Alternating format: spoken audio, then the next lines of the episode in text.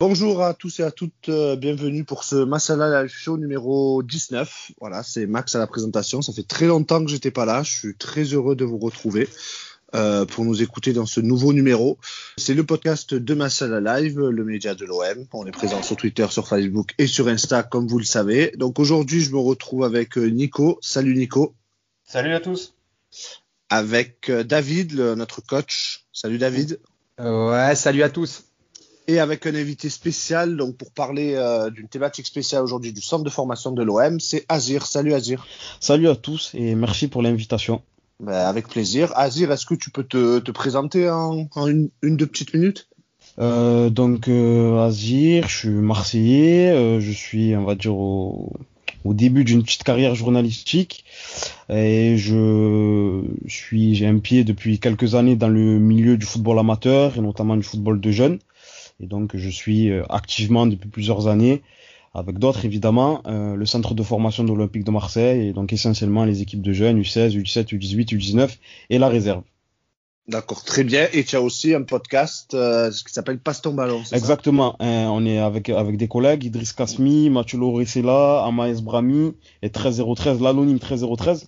on anime un podcast qui s'appelle Passe ton ballon et ça se passe très très bien. C'est une aventure dans laquelle je me régale et merci à eux, grosse dédicace à eux de me donner l'opportunité de participer à cette émission. 13013, d'ailleurs, si je dis pas de bêtises, c'est le compte Twitter du même nom qui suit les jeunes. Exactement, qui suit activement les jeunes, qui a beaucoup d'infos, beaucoup plus que moi, qui est très actif, qui est très, très pertinent, donc il fait un gros travail au niveau de la formation et de l'OM en général même. C'est vrai. Ouais, c'est bien parce que c'est quand même, j'allais dire difficile, oui et non, en tout cas c'est plus difficile d'avoir des informations sur les jeunes, donc les comptes comme ça, pour nous, c'est top. Allez les suivre sur les réseaux. D'ailleurs, Azir, alors, je sais pas si je vais bien prononcer ton A sur Twitter, c'est Carter Schnin. Tu l'as parfaitement prononcé. Ah, ouais. Impeccable. Alors, du coup, on va revenir sur les thématiques du centre de formation avec les intervenants aujourd'hui. On a plein de questions. Mais aussi, si à la fin on a du temps, j'aimerais, je sais pas si on aura le temps, avec Azir, parler du football comoréen qui est en train de percer. Avec grand plaisir. Et peut-être il y a eu une qualification à la CAN, je crois, non ? Il y a eu une qualification à la CAN. Il manque un point. Un point, là, il y a une double confrontation contre le Togo et contre l'Égypte bientôt, là, mi-mars. Et donc, on espère cette qualification qui est évidemment historique pour le pays, pour la fédération, pour le football comorien. Bon, on espère. On sait comment les Comores et Marseille sont très liés. Exactement. Il y a déjà eu une qualif ou pas dans l'histoire ? Non, jamais, ça serait la première fois de l'histoire des Comores que se qualifie pour une compétition internationale, donc ce serait énorme. Ah, ouais. Alors, on va commencer par une première question, du coup, sur le centre de formation de l'OM. Donc, depuis l'arrivée, on va dire, de McCourt, il y a eu beaucoup de changements, beaucoup d'arrivées, de départ, on va dire, de reformation du centre. Excusez-moi du terme. Azir, est-ce que tu trouves, toi, qu'il y a eu d'énormes changements, bien, en mal, enfin, qu'est-ce que tu peux nous dire depuis, on va dire, 2016, depuis cette arrivée de McCourt ? Donc, depuis 2016, la nouvelle direction a communiqué de manière assez forte au niveau de la formation, en indiquant que la formation ferait partie de la politique sportive du club sur le plan global, qu'ils allaient mettre la formation au cœur du projet. Et aujourd'hui, ça fait 4-5 ans, mon bilan sur un plan personnel, peut-être que d'autres auront un avis différent, je suis plutôt mitigé par rapport aux effets d'annonce qui ont été faits dans un premier temps, même si on sait que la formation, ça met du temps pour mettre en place ce genre de choses. C'est pas en quelques années que ça se fait. Mais même au niveau des annonces qui ont été faites dans un premier temps, je trouve que c'est mitigé. Pourquoi ? Parce qu'il y a des choses qui ont été faites, évidemment. Déjà, l'OM Campus. L'OM s'est doté d'un outil qui était essentiel pour la formation de ces jeunes. Donc, 3 terrains qui sont où il y avait le stade le 16 à l'époque. Donc, c'était important de se doter d'un outil comme ça et c'était le minimum même. Du minimum syndical. Il y a des choses au niveau des partenariats, au niveau des clubs amateurs, même si évidemment c'est très loin d'être parfait. On l'a vu ces derniers temps avec un club important qui a quitté le partenariat, même si en vérité ça n'a pas vraiment, enfin, il n'y a pas tant d'incidence que ça. Peut-être qu'on aura le temps d'expliquer un peu plus tard. Ouais. Des choses ont été faites à ce niveau-là, mais je trouve que au niveau de la détection, au niveau du recrutement, au niveau de la qualité de la formation, au niveau du projet proposé aux jeunes, c'est-à-dire un projet personnalisé au niveau scolaire, au niveau football, au niveau sportif. Il y a encore beaucoup de manques. Et on sait que l'OM a évidemment un retard monstre au niveau de la formation par rapport à ses concurrents comme que peuvent l'être Lyon, le Paris Saint-Germain ou même dans le sud, Nice, Montpellier, Monaco, etc. Et donc le retard est toujours très important, même si des petites choses ont été faites, mais ils auraient pu aller beaucoup plus loin, je pense. Et j'espère qu'avec Longoria, avec cette nouvelle direction, un cap sera franchi. Mais au niveau, voilà, si je devais résumer, c'est pour ma part très très mitigé. D'accord. Les gars, est-ce que vous avez des questions spécifiques sur ce qu'a dit Azir ? Ouais, moi j'en ai même plus qu'une en fait. Je les avais pas notées avant, mais elles me viennent maintenant. Écoute, déjà c'est super d'avoir quelqu'un. Je rejoins vraiment Nico sur le côté d'avoir vraiment des infos sur les équipes de jeunes, parce que moi ça m'intéresse. Comme à Dimac, je suis coach moi depuis plus d'une vingtaine d'années, et j'ai coaché dans les Bouches-du-Rhône, donc même à l'Uinsport, qui je crois a un partenariat avec avec l'Olympique de Marseille. Ouais, voilà. Mais ça c'est le détail. C'est juste que il me semblait que on dit toujours on préfère des stars à l'OM que des jeunes. Et moi sur plusieurs podcasts, si tu nous as écoutés ou même tous les gens qui nous écoutent, je le dis depuis longtemps que moi j'aimerais qu'on vraiment les fasse jouer, ces jeunes, pas que signer. Ouais. Donc avant d'arriver à la question, tu nous diras tout à l'heure, peut-être que Longoria ne veut plus faire des signatures de pro, des jeunes, etc. Tu t'en parleras. Mais moi, ma question, c'est que, et c'est très bien OM Campus, peut-être même mettre un petit coup de projecteur sur le Zubizarreta. Tu nous diras, c'est peut-être lui, je crois, qui était un peu pas l'investigateur, mais etc. Tu nous diras tout ça. Ouais. Mais mes deux questions, c'est, je pense que c'est une utopie. On continuera à vouloir avoir des stars à l'OM. C'est-à-dire que c'est bête ce que je vais dire, mais allez, il peut y avoir des choses qui seront faites. T'as raison, ça met du temps, etc. Mais moi, je vois, est-ce qu'on va vraiment donner la chance aux jeunes ? Est-ce qu'on va faire jouer un Filipponeau ? Est-ce qu'on va faire jouer un Hugo Bertelli ? Tu vois ce que je veux ? Enfin, ma question, et c'est pas une question, c'est, on dirait que je fais déjà le constat, mais si je te la pose, est-ce que tu penses, toi qui les suis beaucoup plus que moi, que vraiment un jeune peut avoir la chance, comme a eu Nasri finalement, Camara ? Et ouais, je les cite un peu les deux ou trois. Voilà, c'est ça un peu ma première question. Et ma deuxième, comme ça j'ai posé mes deux questions. Ça rejoint un peu celle de comme ça tu pourras tout faire un mix si tu veux. La deuxième, c'est un petit peu différent. C'est elle rejoint celle de Baka. C'est est-ce que larguer le centre de formation, le club serait-il perdant ? La question, c'est en fait moi j'aimerais savoir si de changer tout ça, de directeur de centre de formation, là aussi. Est-ce que toi qui les suis, et tu me dis depuis 2016, on a eu qui avant Largué ? Tu t'en rappelles toi ? Kasmi. Il y avait Kasmi. Voilà, toi, je t'avais même. Tu vois, tu vas nous. Mais non, mais voilà, donc tu vois, il y a tellement de noms, et je me dis, mais dans la vie, il faut un peu être stable, non ? Je sais pas, moi, je vois ça un peu de l'extérieur. J'adore l'OM, donc les jeunes, voilà. C'était un peu mes deux questions, si je pouvais me permettre à dire. Voilà. Non, avec grand plaisir, toujours un plaisir de parler de ces choses-là.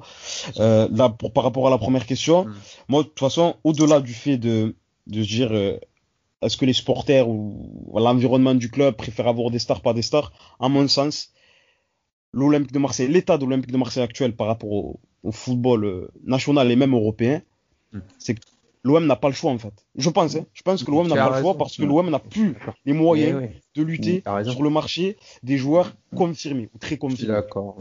Donc c'est vrai. Si tu veux exister au niveau même national, même au niveau national, sans parler d'ambition européenne comme monsieur McCourt, mais même si tu veux au niveau national avoir des ambitions, se qualifier régulièrement en Ligue des Champions et de temps en temps gratter une coupe nationale, parce qu'on veut gagner, les supporters de l'OM veulent des titres, tu es obligé de t'appuyer sur un centre de formation performant et être aussi performant au niveau de la post-formation, ce qui est censé apporter notamment Longoria. Moi je pense que c'est même pas est-ce qu'on a le choix ? Tu n'as pas le choix. Moi je pense, après peut-être que je me trompe. Et au-delà de ça, parce que souvent quand on va parler du contexte marseillais qui peut empêcher les jeunes d'éclore et tout, etc. C'est vrai, il y a une identité qui est forte, il y a une pression qui peut être pression médiatique, populaire, qui peut être importante, qui peut être pesante pour des jeunes joueurs, c'est vrai.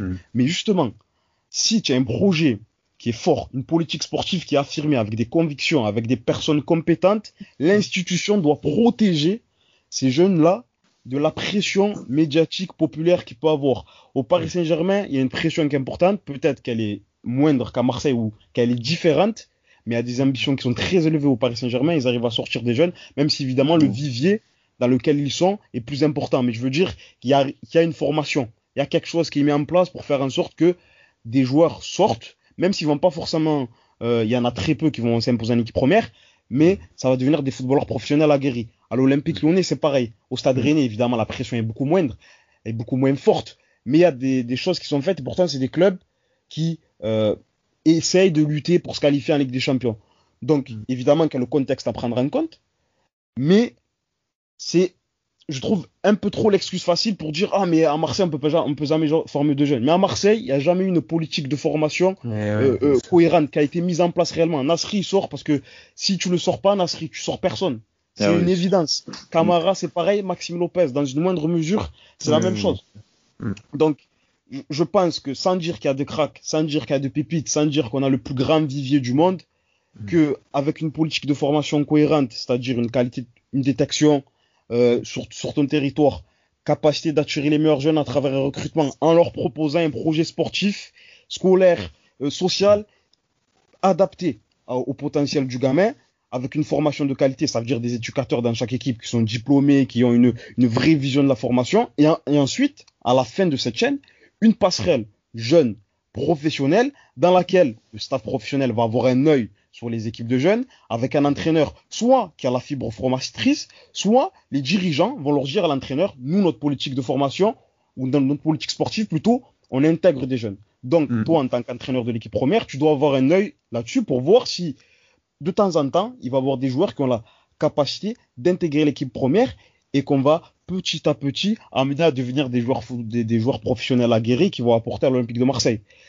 Et un centre de formation n'a pas vocation à avoir des cracks ou des pépites. C'est par définition des exceptions. Mais grâce à ton travail de formation, tu vas réussir à en développer et faire en sorte que par génération, il y en a un ou deux qui puissent taper à l'équipe, à la porte de l'équipe première et apporter à terme soit dans la rotation, soit en devenant un titulaire en puissance. Azir, tu peux pas, je te coupe, tu peux pas être l'intermédiaire ça entre Longoria et celui et qui va être le directeur si c'est plus largué. C'est ça qu'il faudrait, mais j'ai l'impression qu'à l'OM ils comprennent pas ça, non? Excusez-moi de t'avoir coupé là. Moi je sais pas si attention hein, avec je dis ça, c'est peut-être plus facile de parler dans mon position en étant on va dire dans le terrain avec les mains dans le cambouis, il doit avoir tellement de pression, tellement de choses aussi qui nous dépassent, des éléments qu'on n'a pas forcément. Que c'est facile à mettre, ça c'est facile de parler à ma place. Mais les concernant, je pense que bon, il y a des gens, peut-être des personnes qui sont un peu bizarres, mais il y a des gens qui sont des personnes compétentes au club qui ont forcément passé à ces choses-là, mais ils sont pris aussi, je pense. Tout à l'heure on parlait de contexte, par le contexte, par la pression, ils vont vite rapidement. Faut avoir du courage, mine de rien. Dire. On va avoir une politique de formation, on sait que ça va nous prendre du temps, on sait qu'il faut patienter, mais on s'en fout. On va en continuer, il va y avoir de la pression, les supporters vont réclamer telle ou telle star, tel truc. Mais nous, pour le coup, bon, c'est pas un terme que j'apprécie beaucoup, mais il faut être pragmatique, dans le sens où il y a une situation, on fait un diagnostic, on fait un constat. On peut plus lutter sur le marché des joueurs confirmés, d'accord. Donc dans un premier temps, on va essayer d'avoir des jeunes joueurs en poste formation qui viennent de l'étranger ou peu importe, qui ont déjà fait leur formation ailleurs, mais qu'on va venir polir à l'Olympique de Marseille. Et en même temps, on va regarder dans notre formation, on va faire un travail de détection, un travail de recrutement, un travail de formation qualitatif qui va nous permettre à terme de compléter notre équipe première avec des joueurs issus du centre de formation, mais des joueurs de qualité. Parce que certains vont te dire, ah, mais ça n'a rien d'avoir des Marseillais pour des Marseillais. Évidemment, les supporters de l'OM veulent avant tout des bons joueurs. On s'en fout qu'ils soient Marseillais, pas Marseillais dans un premier temps. Mais si tu as la possibilité d'avoir des bons joueurs et qu'il est Marseillais et qu'il est issu de ton centre de formation, il y a un sentiment d'appartenance qui est fort et ensuite il va t'apporter une plus-value sportive et c'est évidemment l'intérêt premier ou ce qu'on recherche avant tout les supporters. On n'est pas là, c'est pas une vision utopiste, hein. Au contraire, moi je pense vraiment que l'OM n'a pas le choix en fait. c'est que ça je pense. Moi je suis d'accord avec toi Azir sur l'ensemble et moi je pense aussi le fait que enfin un joueur il faut pas forcer, alors même faut pas forcément qu'il soit titulaire à tous les matchs même s'il est formé au club. Un Perrin, par exemple, s'il veut faire toute sa carrière à l'OM en 3e ou 4e défenseur, bah après c'est son choix, mais on l'a sorti du centre. C'est un jeune qui, franchement, a un niveau pour la Ligue 1. Il n'y a pas de souci pour ça. Et franchement, moi, si on peut, même, ne serait-ce qu'avoir des joueurs, des remplaçants confirmés qui aient le niveau et pour jouer au club, ça serait déjà bien, ça serait un gros pas pour l'OM. Alors c'est sûr que les pépites, comme tu disais, comme Camara, comme Nasri, bon il y avait Yayaoui mais il a choisi un autre chemin. Mais bon, il y a toujours des pépites, des cracks. Mais là c'est vrai que je reviens un peu à ce qu'a dit Jester qui nous a posé la question. Surtout les contrats pro là qu'on vient de signer, les Camardins, les Bertelli, Enfin, il y en a certains qui vont arriver à être pro, enfin à jouer avec le maillot de l'OM ou pas, parce que j'ai l'impression qu'on a fait signer pour signer, quoi. Ah, j'ai également cette impression-là, sans leur manquer de respect ou quoi, mais en fait, c'est cette situation est bizarre. Je pense que bon, déjà avec la Youth League et tout, donc il y a aussi un délire de protection. Ils se disent au cas où, on faut pas qu'on soit pris au dépourvu si jamais le petit pète et donc. Que il va avoir des clubs étrangers qui vont venir nous les arracher, on sera pas protégé par un contrat professionnel. Après, il y a un côté aussi par rapport au classement des centres de formation qui est présenté par la Fédération française de football aux alentours du mois de juin. Un des critères, il y a le nombre de contrats pro que tu signes. Et il y a aussi par exemple, dans la génération 2002, ils ont signé Richard Richcard, Aaron Camardin. Ils font partie des leaders de cette génération-là, même si cette génération-là, elle n'est pas forcément hyper prometteuse, même si dans un premier temps on le pensait, mais je pense que l'IAJ cachait beaucoup de choses en fait dans cette génération. Mais donc ils ont signé les deux joueurs de la génération 2002 qui, même s'il y en a peut-être certains qui vont signer cet été-là, mais l'été prochain, mais ils ont signé les deux joueurs les plus les leaders, on va dire, de cette génération-là. En espérant peut-être que, en étant en réserve, un des deux, voire les deux, pourra à terme devenir un joueur de complément. Mais globalement, sur les 6 ou 7 joueurs qui ont signé leur premier contrat professionnel cet été, franchement, s'il y en a un qui arrive à avoir du temps de jeu à l'OM, pour moi, ça sera gagné, quoi. Enfin, ouais. Mais tu as raison, mais Azir, mais 1 sur 6 ou 7, c'est pas mal. Moi, je trouve, je suis assez d'accord avec Max. Ah, oui, tu sais, c'est des pourcentages. Je sais pas comment fait Lyon, comme tu disais, t'as bien fait de le citer, qui serait pour moi la référence en Ligue 1. Combien c'est en moyenne? Bon, eux, c'est un peu à part. Ils sortent des bars, ils en sortent tellement, des cacrés, des machins. Eux, par génération, c'est de 3 ou 4, je pense. Ah ouais, c'est énorme. C'est énorme. 3 ou 4, c'est énorme. Mais après, comme ça revient à ce que disait Azir, il y a un réseau de recrutement dans tout le pays, je pense, bien développé. Enfin, moi, ce que je trouve dommage, c'est un peu ce que revient à Azir, on peut pas choper tous les jeunes du bassin. C'est sûr, on peut pas, c'est impossible. Mais on a raté Saliba, non pas Saliba, Fofana. Ahmada qui est à Stuttgart, qui était à la Juve avant. Ouais. Enfin, il y a Liadji, on sait que il y a eu des histoires, mais c'est pas grave ça. Mais il y a d'autres jeunes qui jouent en pro, qui sont de la région marseillaise et qu'on n'a jamais, enfin, on n'a pas, je sais pas si on passe par l'OM ou pas, quoi. Il y en a qui passent par l'OM, d'autres non, mais par rapport à ce truc en plus, évidemment, vous avez très bien fait de le répéter et on le répétera tant qu'il faudra.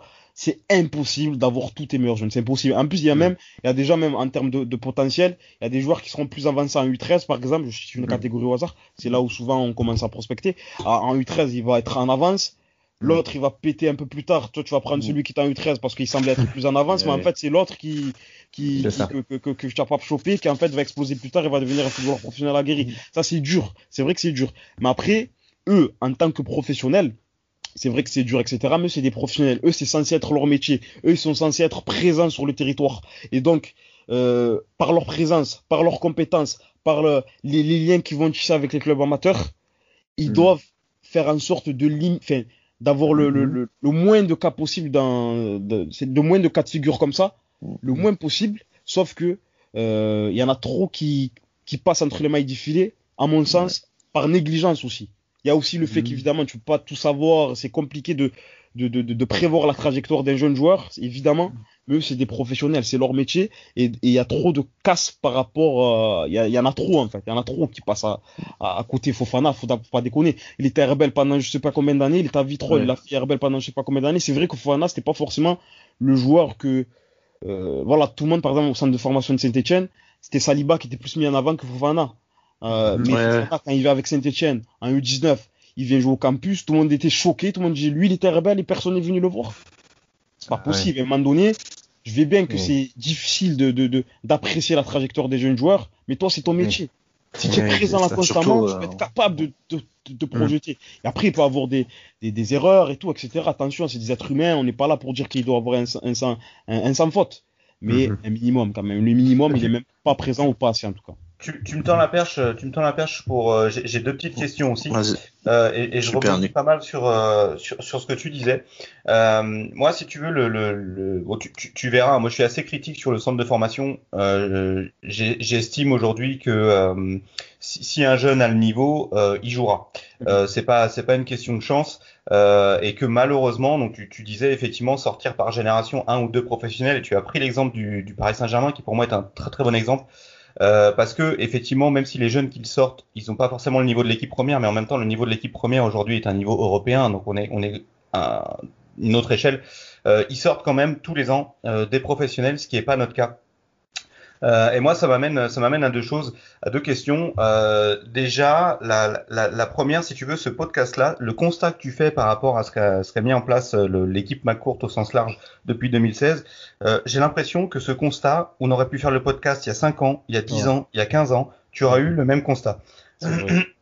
Régulièrement, j'entends ouais, c'est bon, le centre il se restructure, c'est bon, on passe par les jeunes. Et depuis, moi, depuis l'Ampi, comme dirait Max, j'ai l'impression d'avoir entendu ça très très souvent. Donc moi, ce que j'aimerais, c'est que du coup, concrètement, tu nous expliques. Donc depuis 2016, tu nous as dit voilà, il y a eu des petites choses, mais pas assez. On n'est pas allé suffisamment loin. Donc j'aimerais bien que tu rentres un petit peu plus dans le détail sur ça. Donc ça, c'est ma première question, voilà, un petit peu générale sur qu'est-ce qui manque concrètement aujourd'hui. Ouais. Et le deuxième, alors c'est sur la détection des jeunes, et je pense qu'on va en parler pas mal. J'aimerais bien que tu me donnes ton avis sur une déclaration de Dimeco. Ouais. Pas Amoros, attention, hein, je parle pas de la déclaration d'Amoros, là, cette énorme saucisse là qui nous a sorti. Mais non, de Dimeco que je rejoins assez. Ça me paraît un peu simpliste, mais ça se tient. Il disait le problème à Marseille, c'est que chez les jeunes, donc tu parlais de U13, U14, on ne va pas signer, en gros, on va louper les meilleurs de ces générations-là parce que, entre guillemets, ils savent, ou leur entourage sait que ils ne joueront pas professionnels à l'OM, parce qu'à l'OM, on ne fait pas jouer les jeunes, donc on revient sur cette histoire de on ne donne pas la chance aux jeunes, donc ils signent ailleurs. Et donc forcément, les U13 et les U14 qu'on signe, c'est entre guillemets des seconds couteaux, c'est-à-dire c'est des jeunes qui n'ont pas forcément le niveau des premiers qu'on a loupés, donc du coup on en signe pour en signer, et forcément ils n'ont pas le niveau pour passer professionnel, donc ils ne jouent pas, et donc ça recommence. Ça me paraît un peu simpliste, mais en même temps ça me paraît pas déconnant. Alors à modérer, parce que moi il y a quelques exemples de jeunes, je ne comprends pas pourquoi ils ne jouent pas, notamment Filipponeau qui a fait un super match encore le week-end dernier, mais on ne voit pas en pro. Mais en tout cas c'est peut-être il y a une explication là-dedans aussi. Donc j'aimerais bien avoir ton avis sur cette déclaration là aussi. Ah, ouais, je vais te le donner. Déjà pour la première question, moi les deux ou trois éléments importants d'un centre de formation où l'OM pêche encore, et c'est la détection, on le disait, donc une présence. Là, ils sont en train de refonder la cellule de recrutement, une présence, mais une vraie présence sur les terrains de la part des recruteurs, et une connexion avec le amateur. C'est ce qu'ils ont tenté de faire avec le partenaire OM Next Gen, qui est loin d'être parfait, mais qui pour certains clubs marche, pour d'autres non. Et voilà, c'est un peu compliqué. Enfin, c'est pas si simple que ça. Donc la détection, c'est important, une présence sur le terrain, et pas attendre en fait. Je caricature un peu. J'en parlais récemment avec quelqu'un. En gros, ils sont dans leur bureau et tout. Ils sont là, ils sont posés, ils boivent leur café, machin. Ils vont entendre que il y a tel joueur qui est demandé par Nice, par exemple. Hein. Tel joueur est demandé, un petit de Dandoum, j'ai inventé. Un petit Dandoum est demandé par Nice. Ah d'accord, bon, on va aller. Comme ils savent qu'il est demandé par Nice, bon allez, on va jeter un petit coup d'œil. Mais non. Toi, tu dois être là avant, toi. Tu dois être là avant, tu dois connaître tous les petits de ton. Il y a des directeurs sportifs de clubs amateurs, ils connaissent tous les petits. Tous les bons petits, ils les connaissent par génération. Bon, lui, il a telle caractéristique, lui, son entourage, il est comme ci, il est comme ça. On va lui proposer telle chose par rapport. Et ça, je trouve qu'il en manque trop, là. Mais il y a trop. Je trouve que c'est pas assez professionnalisé à ce niveau-là. Ils attendent et ça doit être professionnalisé dès le début de la chaîne. Ensuite, au niveau de la qualité de formation, au niveau de la qualité des éducateurs. Je pense qu'à ce niveau-là, et j'espère, là, c'est pour ça, entre guillemets, j'attends un peu au tournant Longoria à ce niveau-là, on nous parle de refondation, de, comme tu as dit, on l'entend tous les 5 ans, ça, refondation, etc. Mais il faut que ça soit concret, et le concret au niveau de l'équipe des éducateurs. Je pense que là, pour passer un cap, c'est nécessaire. Quand tu vois ce qui est fait à l'Olympique Lyonnais, par exemple, désolé hein, pour si on cite un rival, etc., mais quand tu regardes ce qu'il fait là-bas, je regarde ce qu'ils font là-bas, la qualité des éducateurs, notamment au niveau U16, U17, ce qu'ils mettent en place, la méthodologie qu'ils mettent en place, ils diffusent beaucoup d'éléments par rapport à ce qu'ils mettent en place sur Internet, sur les réseaux sociaux, etc. Franchement, ça va voir et c'est limpide. Ça donne envie. La méthodologie, elle est précise, elle est argumentée, elle est mise en place sur le terrain et ça fonctionne. Alors, quand une réflexion, peut-être qu'ils ont cette réflexion-là, parce que pour discuter avec un éducateur de l'Olympique de Marseille, enfin, certain, il y a parfois cette réflexion est amorcée, mais ça va pas jusqu'au bout. Et donc, une réflexion et des compétences au niveau des éducateurs par rapport à ça. Et ensuite, c'est dingue ce que tu dis. Enfin, j'ai l'impression donc que depuis 5, 10, 15 ans, en fait, finalement, rien n'a été fait de concret. Parce que là, tu es en train de nous dire que niveau recrutement des jeunes, on n'y est pas. Niveau formation des jeunes, on n'y est pas. Enfin, je trouve ça limite flippant. Parce que clairement, ouais, on n'est pas prêt de voir un jeune encore, à part encore une fois des pépites, on n'est pas prêt de voir un jeune monter, quoi. Attention, sans dire que c'est zéro. Moi, je pense que ces dernières années, en plus, pour dire en plus à quel point on est loin, en fait. Peut-être que c'est même pas forcément un argument positif, mais il y a quand même, je trouve quand même qu'il y a un léger mieux. On le voit dans la qualité des profils qui sont recrutés, je trouve, même s'il n'y a pas forcément plus de talent, peut-être c'est un peu paradoxal que je veux dire, il n'y a pas forcément plus de talent qu'il y a 10 ans, parce qu'il y a 10 ans, la génération 91 et la génération 92, ils sont champions de France, U16 nationaux, des années consécutives, hein. Et ils battent le Paris Saint-Germain, ils battent le RC Lens en finale du championnat de France. Ouais, et même si les résultats en jeunes collectifs ne veulent pas dire qu'il y a une génération exceptionnelle, mais si de ces deux générations-là, il y en a un seul qui est sorti, c'est Jordan Ayew. Alors qu'on parlait de Kevin Osei, on parlait de Najib Amari, on parlait de plein d'autres. Gadji, Chris Gadji, c'est l'époque. De Chris Gadji et d'autres. Et pourtant, personne n'est sorti. À part Jordan Ayew, personne ne sortit. Ça veut dire qu'à un moment donné, même au niveau de la formation, et ça va en venir au dernier point que je voulais évoquer, la passerelle jeune professionnelle, elle est là pour le coup. Je trouve que ça manque trop. Et quand je parle parcelle jeune professionnelle, j'entends quoi? Un projet personnalisé au potentiel du gamin. Tu parles pas à un jeune comme il est parti maintenant, on peut en parler. Comme il a dit. Tu ne parles pas à ce jeune de cette qualité-là, sans dire que c'est une craque, une pépite, je parle vraiment de potentiel. Un jeune comme lui, un jeune qui a un peu plus de mal. Il faut que tu l'adaptes ton projet par rapport à ça.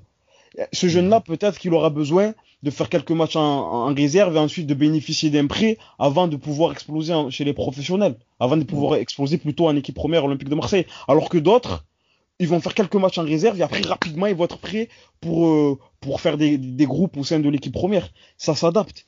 Et à ce niveau-là, je trouve qu'il y a vraiment un manque au niveau de la passerelle jeune professionnel. Parce que même si les formateurs sont de qualité, même si vous avez une méthodologie adaptée, même si ça se passe bien, tu arrives à développer le potentiel des jeunes tout au long de leur formation des U16 ou U19 et à la réserve. Mais si derrière, il n'y a pas la possibilité pour eux de toucher le monde professionnel, ça va être mort. Ils vont stagner. C'est pour ça que ça revient à quelque chose dans une remarque que tu as dit. Pour moi, le côté dire que s'ils sont bons, ils vont jouer forcément. Pour moi, c'est un peu trop simple de dire ça. Pourquoi?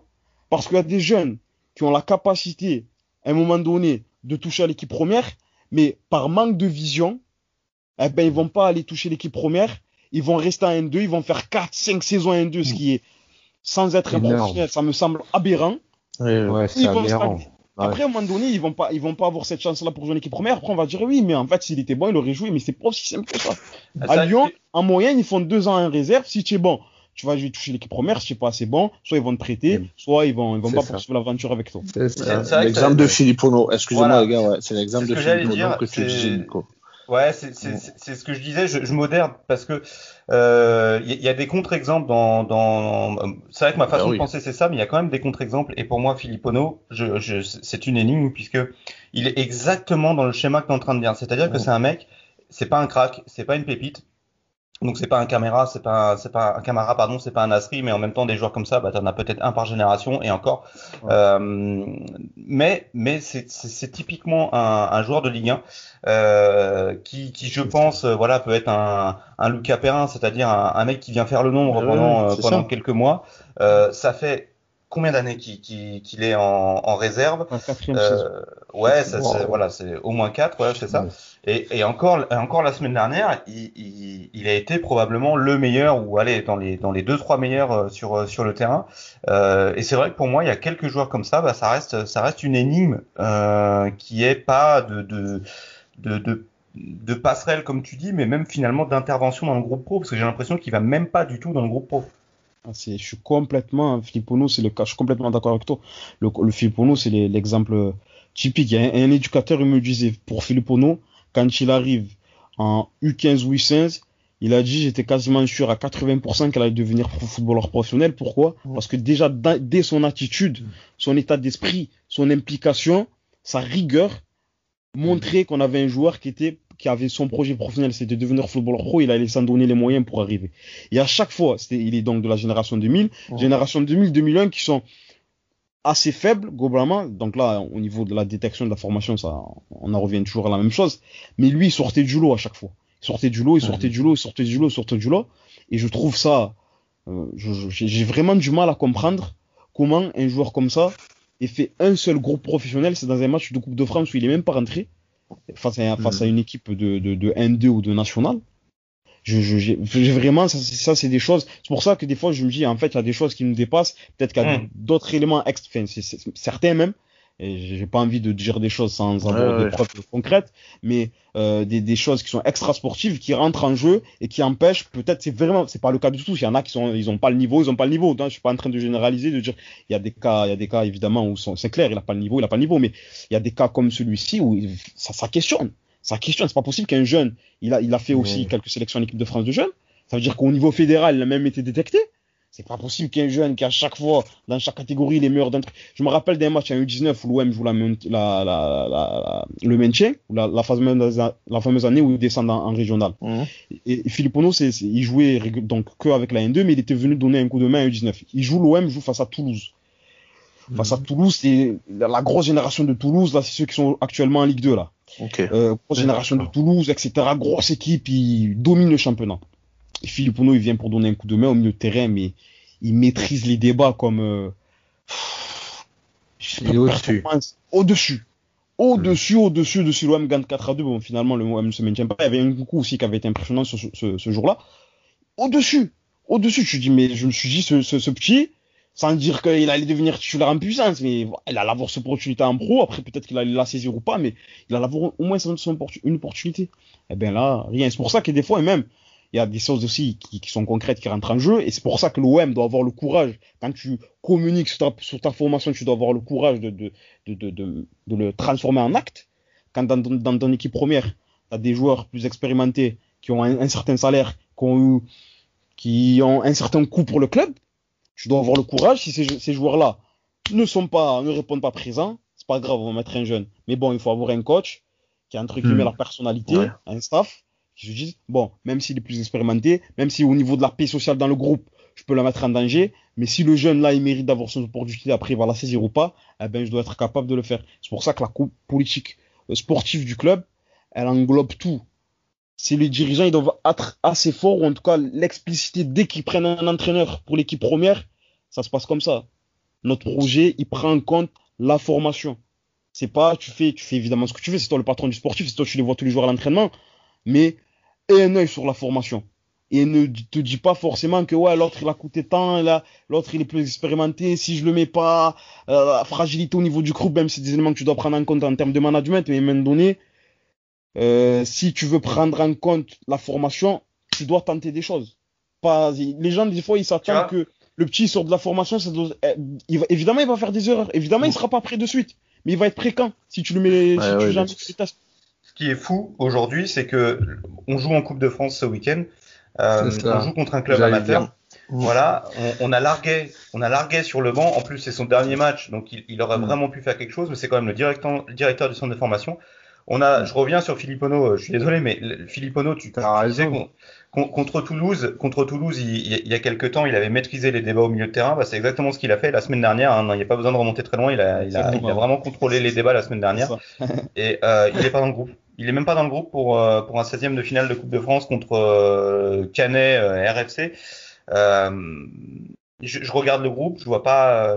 Non, il y est pas, je crois pas. Jeune, non, il est pas. Je vois Vanni en troisième gardien, mais parce que Mandanda est. Revenir.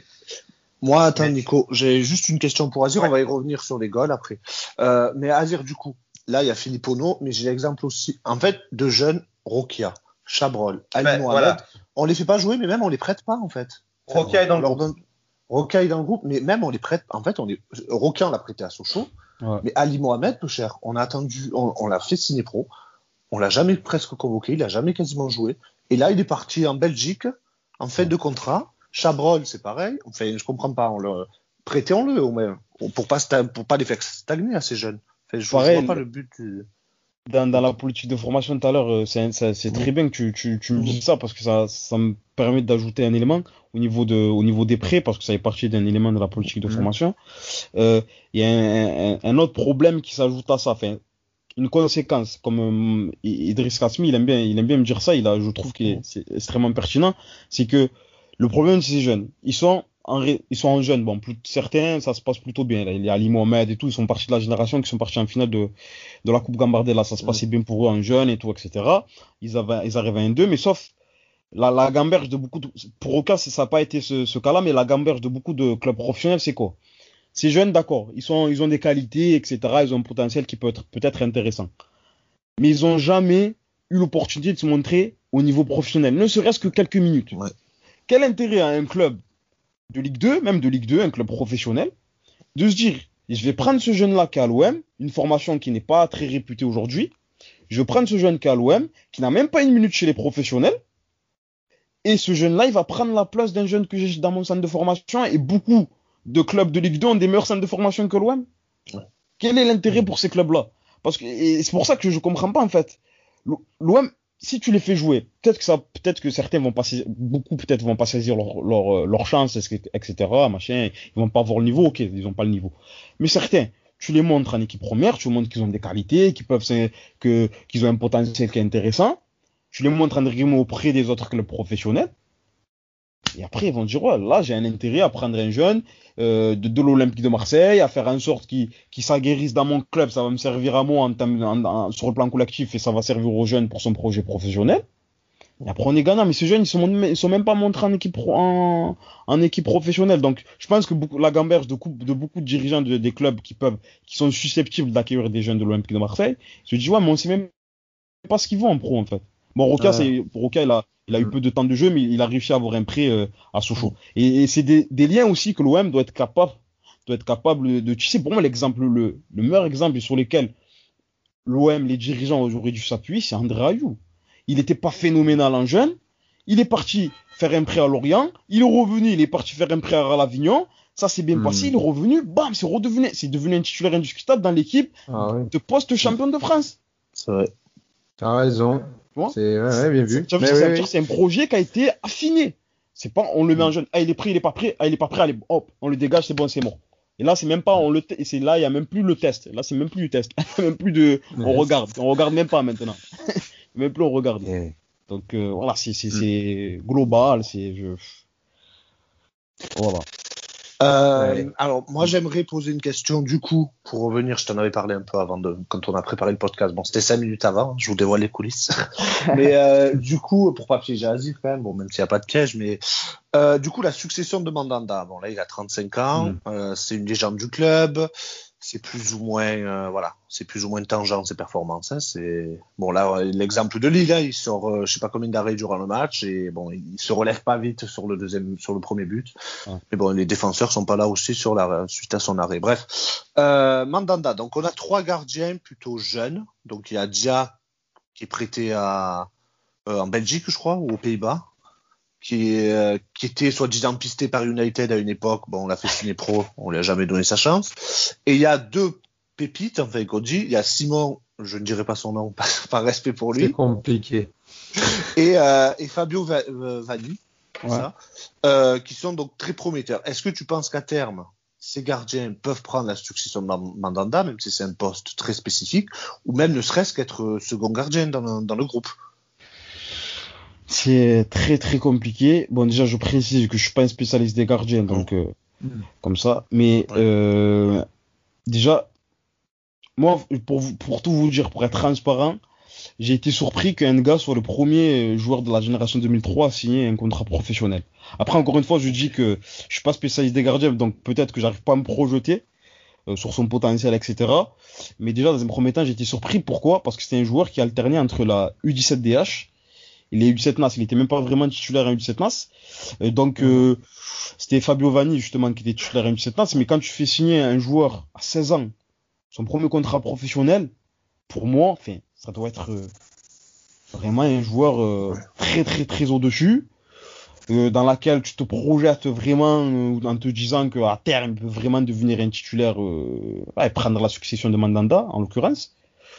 C'est un gardien qui a des qualités, c'est un jeune qui a des qualités, il peut évidemment en progresser, il est encore très jeune, il est bon sur sa ligne, il a de bons réflexes, il a de l'envergure, il est très grand. Je trouve qu'il a un jeu au pied qui est très moyen et qui est vraiment pas en adéquation avec ce qu'on demande aujourd'hui aux gardiens, et notamment par exemple Sampaoli qui demande des sorties courtes pour prendre le contexte marseillais. À terme, ça me semble très compliqué pour lui. Après, peut-être que je me trompe, j'espère me tromper, mais ça me semble compliqué qu'il prenne la succession de Mandanda là tout de suite. Pour Fabio Vanni, c'est un gardien qui a des qualités aussi. Bon, peut-être que sa taille peut le jouer des tours, mais j'aurais tendance à dire que j'ai même une petite préférence pour Fabio Vanni. C'est un gardien très très intéressant. Il a toutes les qualités du gardien, etc. Jouer au pied aussi, c'est pas mal. Il est imposant, il parle beaucoup. Il est bon sur sa ligne et tout. Après, pareil, est-ce que être capable de prendre la succession de Mandanda tout de suite, je sais pas, être deuxième gardien, franchement j'ai du mal à me positionner. Par exemple, un gardien comme un gars, est-ce que c'est vraiment intéressant pour un très jeune gardien d'être deuxième gardien en équipe première et ne pas avoir de temps de jeu? Un gars, il est balancé depuis 2 saisons entre les U17 et la N2 et le groupe professionnel. Il a peut-être fait 10 matchs en 2 ans, je crois. Ah, c'est sérieux. À vérifier, mais je crois qu'il a fait une dizaine de matchs en 2 ans, entre les U17, la N2 et les U18. Parce que comme c'est en 2003, il peut jouer partout. La saison dernière, il pouvait jouer partout. Et la N2. La N2 aussi, il y a beaucoup de gardiens. Il y a Nazaretien, il y avait Dia. Il y avait un autre gardien qui a quitté le club, là, un Togolais. Je sais pas. Là aussi, est-ce qu'ils ont réfléchi sur le projet pour les gamins ? Pour qu'il puisse avoir le plus de temps de jeu possible en compétition, pour qu'il puisse progresser, en même temps avoir un lien avec le groupe professionnel. Franchement, j'ai vraiment du mal à me positionner. Vraiment, par rapport à la problématique des gardiens, il y en a d'autres qui poussent. Evan Urias, qui est une génération 2003, qui pousse derrière. Ils ont recruté 2 gardiens. Ils ont 2 gardiens en 2004. Ils ont recruté 2 gardiens en 2005. Oui, d'accord. Vraiment, je suis concernant les gardiens, plus spécifiquement, j'ai vraiment du mal à me positionner. J'ai pas compris dans un premier temps, comme je l'ai dit tout à l'heure, la signature du premier contrat pro pour Nga. Je sais pas. Sans faire de langue de bois ou quoi, c'est juste... Oui, non, mais c'est bien, tu es honnête. Ça me rappelle de l'époque, on avait signé Escal et... il s'appelle. Et il y en avait un autre, c'est Escal et... Oh, j'ai oublié le nom du deuxième. Bon, qui au final... Comment ? Peut-être tu parles de Fabri qui était génération. Ah oui, voilà, c'est ça. Ouais, c'est Fabri. Fabri, Escal. Bon, Escal, j'ai vu là, il joue en national. Bon, au final, c'est bien quand même, tu vois. C'est pas pro, c'est semi-pro, mais c'est bien en fait. Un joueur, tu le sors, il joue qu'en national. Après, l'objectif du centre, je pense globalement, ça sera de sortir des joueurs qui jouent en Ligue 2 ou en Ligue 1, mais sans jamais jouer à l'OM, quoi. C'est un peu l'objectif du club. Du coup, Nico, David, est-ce que vous avez d'autres questions spécifiques sur le centre ? Ouais. C'est pas mal. Là, franchement, moi, j'ai. Ouais, c'est vas-y, Nico. Si j'en ai une toute petite dernière. C'est plus sur l'aspect faire jouer des jeunes qui aujourd'hui, en tout cas, montrent en réserve qu'ils sont au-dessus. Donc, je reviens sur Filipponeau, par exemple, mais sur 2-3 comme ça. Est-ce que tu penses que l'arrivée d'un Sampaoli va permettre à ces jeunes d'avoir un petit peu de temps de jeu ? Toujours pareil. Est-ce que j'espère en tout cas, mais est-ce qu'au club on va lui dire que dans la politique sportive du club, de l'institution, de l'OM, on compte sur les jeunes et que le coach professionnel doit avoir un œil sur les jeunes du centre de formation et de la réserve en l'occurrence, et qui doit avoir un œil attentif sur eux, et qui, dès qu'il y a une possibilité, et qui les intègre dans le groupe. Alors, si je ne dis pas de bêtises, le week-end dernier, Longoria a assisté à la première mi-temps. De la réserve, ouais. Exact. De la réserve, ouais. Exact. Donc, est-ce que c'est, j'espère que c'est la traduction d'une véritable volonté de voir ce qui se passe au niveau de la réserve, et pourquoi pas faire en sorte que, enfin, s'il y en a un ou deux qui est intéressant, de l'amener en équipe première. En plus, dans la problématique ça me permet juste, excusez-moi, je suis un peu long, mais juste de rajouter un élément par rapport à la réserve. C'est important de dire que bon, la réserve est en difficulté et tout, etc. Ils vont jouer les maintiens jusqu'au fin. Je sais même là, bon, les championnats vont pas reprendre. Je sais pas, je crois que la N2 va pas reprendre. Hein. Ouais, la N2 va pas reprendre, donc ils vont ça va être saison blanche, c'est vrai, exact. Non, la N2 va pas reprendre, mais ils étaient en très grande difficulté, c'était dernier de leur. Généralement, dans beaucoup de clubs professionnels, les réserves N2, N3 sont extrêmement rajeunies ces dernières années. La moyenne d'âge de la réserve de l'Olympique de Marseille, elle est de un peu plus de 18 ans. Donc en gros, c'est une équipe qui est 19 qui va affronter des joueurs qui sont beaucoup plus aguerris au niveau, certains sont passés par la Ligue 2, par la Ligue 1, quand voilà, à 30 ans, etc., qui ont une grosse expérience. Ça n'excuse pas, attention, ça n'existe pas les déconvenus, etc. Mais c'est des éléments à prendre en compte, et que c'est pas toujours simple, même pour un joueur qui a des qualités, de sortir du lot en 1-2, parce qu'il est dans une équipe qui est jeune, qui est inexpérimentée, qui va affronter des équipes qui sont expérimentées, des équipes certaines qui sont armées pour jouer la montée. Quand tu joues contre Fréjus, tu joues contre une équipe qui est armée pour la montée, qui se prépare, qui a son projet, son objectif principal est de monter, qui va écraser des équipes comme celle de l'Olympique Marseille. Même la réserve de l'Olympique Lyonnais est en difficulté, hein, en réserve. La réserve du Stade Rennais est en 1-3 par exemple, la réserve de l'OGC Nice est en 1-3 aussi. Donc c'est des éléments à prendre en compte. Ça veut dire aussi que si tu sors du lot à 1-2, c'est que vraiment y a quelque chose sur lequel tu peux t'appuyer, sur lequel tu peux construire, et qui a un intérêt à avoir un œil pour le staff professionnel, à avoir un œil sur la réserve.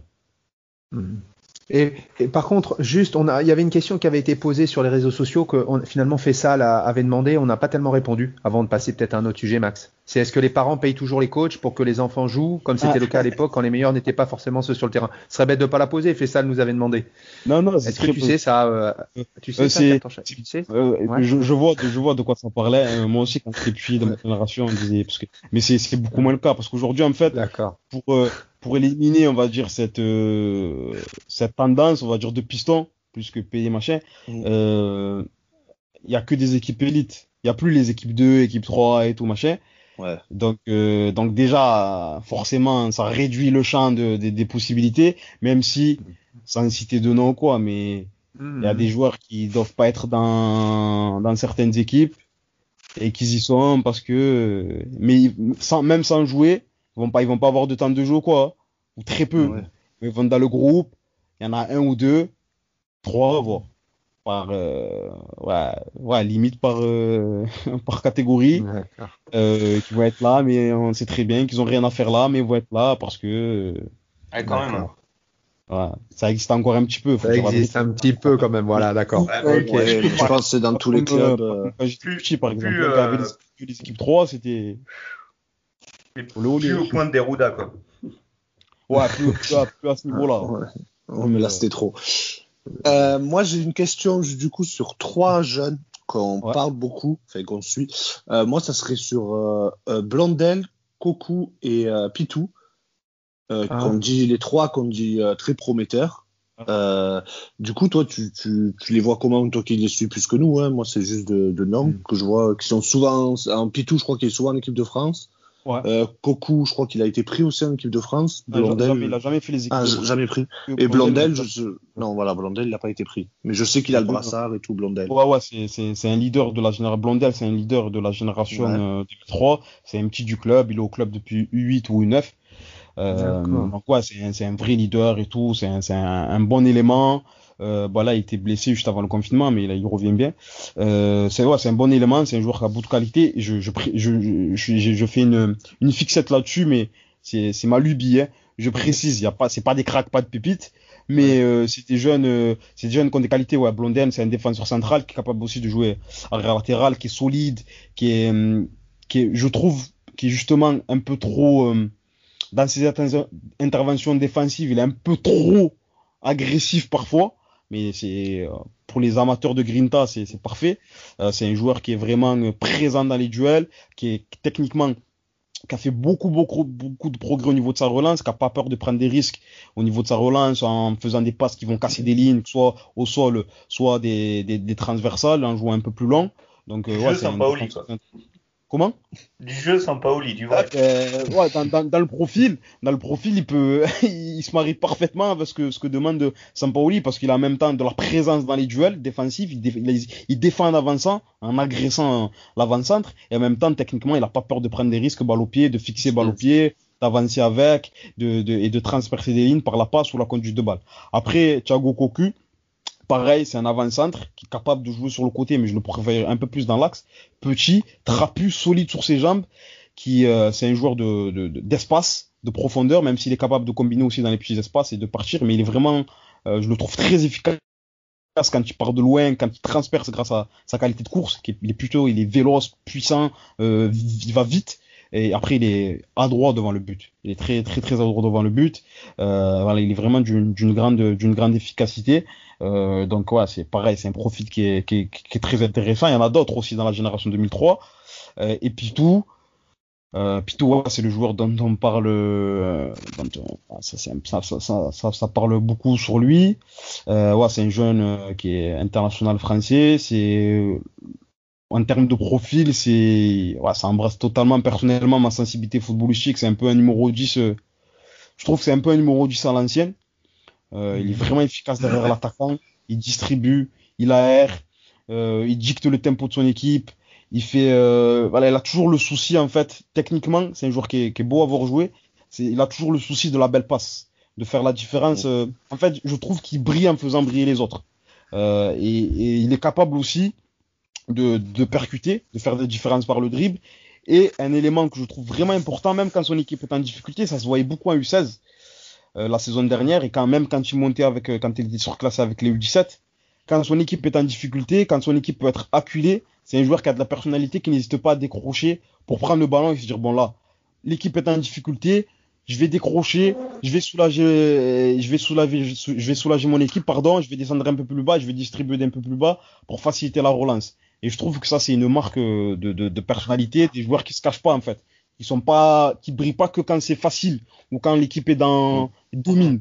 Quand l'équipe est en difficulté, voilà, je décroche, je vais un peu plus bas, je distribue et je permets à mon équipe de gagner des mètres, d'avancer et de souffler un peu. Et ça, je trouve que c'est une marque très intéressante. Et encore une fois, c'est pas une pépite, c'est pas un crack, c'est pas un joueur qui va exploser. Enfin, si ça arrive, je serai le plus heureux du monde, ouais. Mais il faut pas s'attendre que l'été prochain, il arrive, il casse tout et tout. Enfin, à mon sens, après peut-être que ça va être le cas, mais à l'OM, je pense que à mon sens, il y a personne qui est dans ce cas-là. Après, il y a des potentiels intéressants, comme vous avez cité, Blondel, Kokou, Pitou, Zouavi et d'autres, qui sont intéressants, qui, grâce à un projet, encore une fois, grâce à un développement réfléchi, peut-être certains auront l'opportunité d'avoir une chance en équipe première. Tu parles pas du petit Bertelli, c'est volontaire ou il est... Non, c'est juste que c'est pas exhaustif. Ouais, il y en a tellement que... Enfin, okay. Il y a beaucoup de joueurs, tu vois.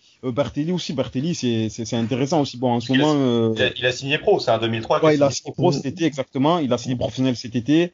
Pareil, c'est un joueur c'est un petit du club. Bon, il était venu juste avant, après il est venu à l'OM en U9, je crois. En réserve cette saison, il a été très régulièrement titulaire, quasiment à tous les matchs. Il a quasiment fait 90 minutes à tous les matchs. Et pareil, son équipe collectivement était en grande difficulté. Et donc c'était compliqué pour lui de se mettre en évidence, surtout que j'ai l'impression, ça c'est pas une info, mais c'est une impression que j'avais de l'extérieur, que on l'incitait un peu à prendre les clés du jeu. Ah, je vois. Pour un joueur de 16 ans, 16, 17 ans, prendre les clés du jeu en N2, machin, c'est un peu compliqué, même si après, bon, peut-être à terme, ça peut être formateur, hein, mais encore une fois, il a cette capacité-là aussi que je trouve hyper intéressant, il se cache pas. Il était en difficulté, c'était dur, il faisait pas tout le temps des différences, il y avait du déchet. Vraiment, je trouve qu'il y avait du déchet dans les transmissions et tout, même sur sa prise de balle. Sa première touche, elle était intéressante pour se mettre en condition. Après, dans la transmission, peut-être qu'il y avait un peu plus de déchet par déficit de vision, par précipitation. Mais il se cachait pas. Hop, en difficulté, il se montrait, il allait dans les duels, il prenait des coups, il ramasse dans les duels. Mais il était présent, c'est un joueur qui est, même s'il est petit de taille, il est trapu, il est solide sur ses jambes. Parce que souvent, je vois qu'on fait certains font la comparaison avec Maxime Lopez. Maxime Lopez, il était loin d'être aussi costaud sur ses jambes que Bertelli, je trouve. Et il percute beaucoup plus. Mais voilà, c'est un joueur qui doit continuer à bosser, à travailler. Bon, c'est peut-être bateau de dire ça, mais on le répétera jamais assez. Très bien pour la page du centre de formation. Merci Azir pour ces précisions qui, j'espère, auront éclairé les auditeurs. Moi, j'ai adoré. J'adore le centre de formation, aussi, même très intéressant. Ouais. J'avoue, j'habite pas très loin de l'OM Campus, mais je vais pas souvent voir les matchs. J'avoue, c'est ma faute. Je suis pas très loin. C'est un peu compliqué. Ce sera peut-être le cas avec Sampaoli. En tout cas, s'il met quelque chose en place comme Bielsa avait fait avec les jeunes. Tu te prendras peut-être de passion. Moi, je t'avoue que je n'ai jamais autant suivi les jeunes que l'année Bielsa. Ah, oui. Là, en plus, j'ai entendu j'ai lu plutôt, et on m'a même confirmé ça, qu'ils voulaient mettre en place, je sais pas si c'est par l'initiative de Sampaoli, mais ils voulaient mettre en place ce qu'avait mis en place Bielsa avec le groupe élite. Le groupe élite, ils voulaient mettre ça en place avec des joueurs de 8-9, 1-2. Et à l'époque, il y avait un jeune, c'était mon voisin, un jeune de mon quartier qui était dans le groupe élite. C'était extraordinaire. Hein. Il a vécu une expérience de fou. Donc, si ça pouvait se réitérer et avoir ensuite des conséquences à terme pour ces jeunes en équipe première, ça serait top. Ah, c'est clair. Oui. Et du coup, il nous reste quelques minutes. Alors, j'aimerais revenir avec toi, j'en ai déjà parlé, sur un sujet très lié à Marseille, mais qui ne concerne pas directement l'OM. C'est le football comorien, qui est en pleine expansion, qui donc, tu me le disais tout à l'heure, il manque un point pour la première qualification historique à la CAN. On espère que ça va se faire.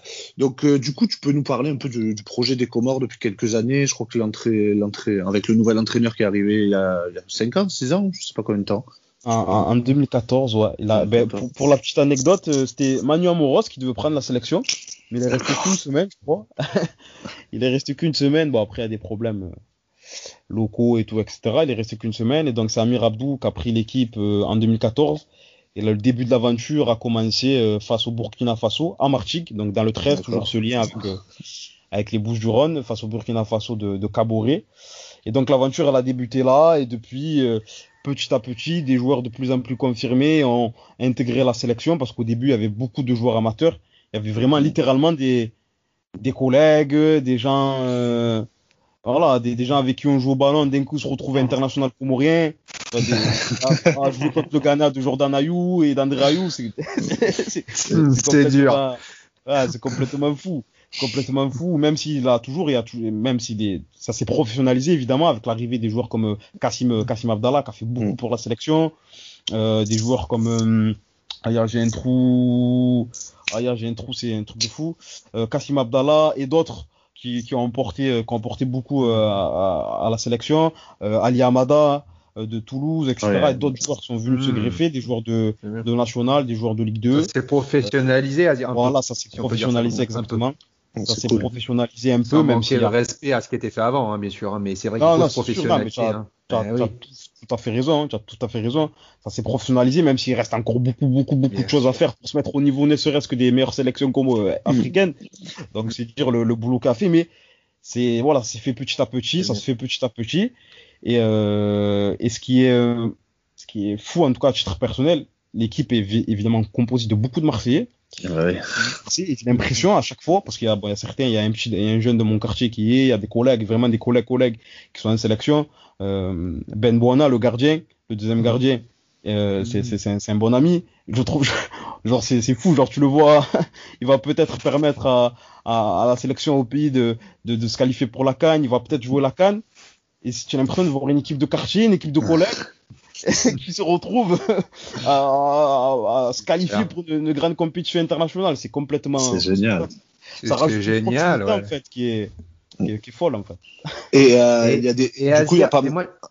Vas-y, attends, il y a pas mal de binationaux. Vas-y, fini. Du coup, de mecs qui auraient jamais, peut-être il y a quelques années, choisi la sélection des Comores parce que c'était pas professionnel, qui auraient peut-être pas fait de carrière internationale. Et du coup, maintenant, ils choisissent les Comores, quoi. Ouais, exactement. Il y a quasiment que des binationaux, faut pas se mentir. Ouais. Et j'espère que à terme, c'est une situation qui s'arrangera avec, je l'espère, le développement de la formation locale, parce que c'est la sélection des Comores, c'est pas la sélection des Franco-Comoriens ou c'est pas la sélection des Marseillais. Ouais. Et donc j'espère que ça se développe pas. Ouais, c'est vrai, tu as raison, il y a beaucoup de Franco-Comoriens, des gens qui sont passés par les centres de formation en France, certains sont même passés par les équipes de France, mais de manière marginale. Et donc qui intègrent la sélection, des gens qui, comme tu l'as dit, ne seraient peut-être pas venus quelques années auparavant parce que c'était un peu trop amateur à leur goût, et j'espère que de plus en plus de jeunes qui ont été formés en France, qui ont donc bénéficié d'une formation de qualité, qui n'auront pas forcément la chance, il faut vraiment être un phénomène absolu pour accéder à l'équipe de France, faut pas se mentir, et donc qui viendront donner un coup de main, renforcer la sélection pour pouvoir accentuer le progrès qui a été entrepris depuis quelques années, parce que voilà, par exemple les joueurs comme Zeydou Youssouf qui joue à Saint-Etienne, il est certes en équipe de France Sport, mais voilà, vu le vivier qu'il y a et tout, peut-être que ça va être compliqué pour lui pour toucher l'équipe de France A et renforcer la sélection, ça peut être bénéfique pour lui et pour la sélection. Bon, c'est top. David, tu avais une question avant de conclure ? Oui, non, en fait, c'est juste dire que j'ai un ami qui est l'analyse vidéo de la sélection nationale des Comores, que j'ai connu à Paris. C'est Sofiane Kemery. Oui. Donc, c'est rigolo que tu parles de ça, des Comores ce matin. Et voilà, tu te dédicaces à lui au passage dans ce podcast, qui, j'espère, l'écoutera, comme je lui dis toujours d'écouter. Voilà. Énorme. C'était la petite aparté. Je me suis permis. Bon, très bien. Donc, Nico, tu n'as pas d'autres questions non plus ? Ah, c'est bien, on a beaucoup échangé, c'était hyper intéressant. Au top, en tout cas, merci beaucoup Azir, ça a été un plaisir de te recevoir sur ce Massalive Live Show.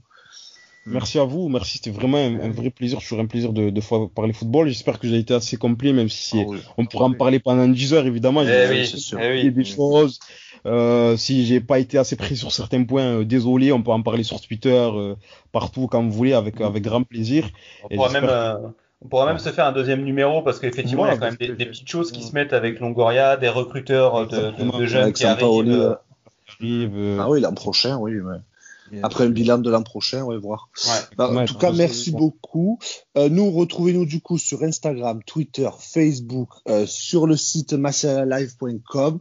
Voilà, c'était Max. C'était un plaisir pour ce Massalive Show 19. On espère que la fin de saison de l'OM se passera bien, que Sampaoli nous procurera enfin des émotions. Et je vous souhaite à tous une bonne journée. Salut à tous. À tous. Ciao. Ouais, salut à tous. Merci encore. Ciao.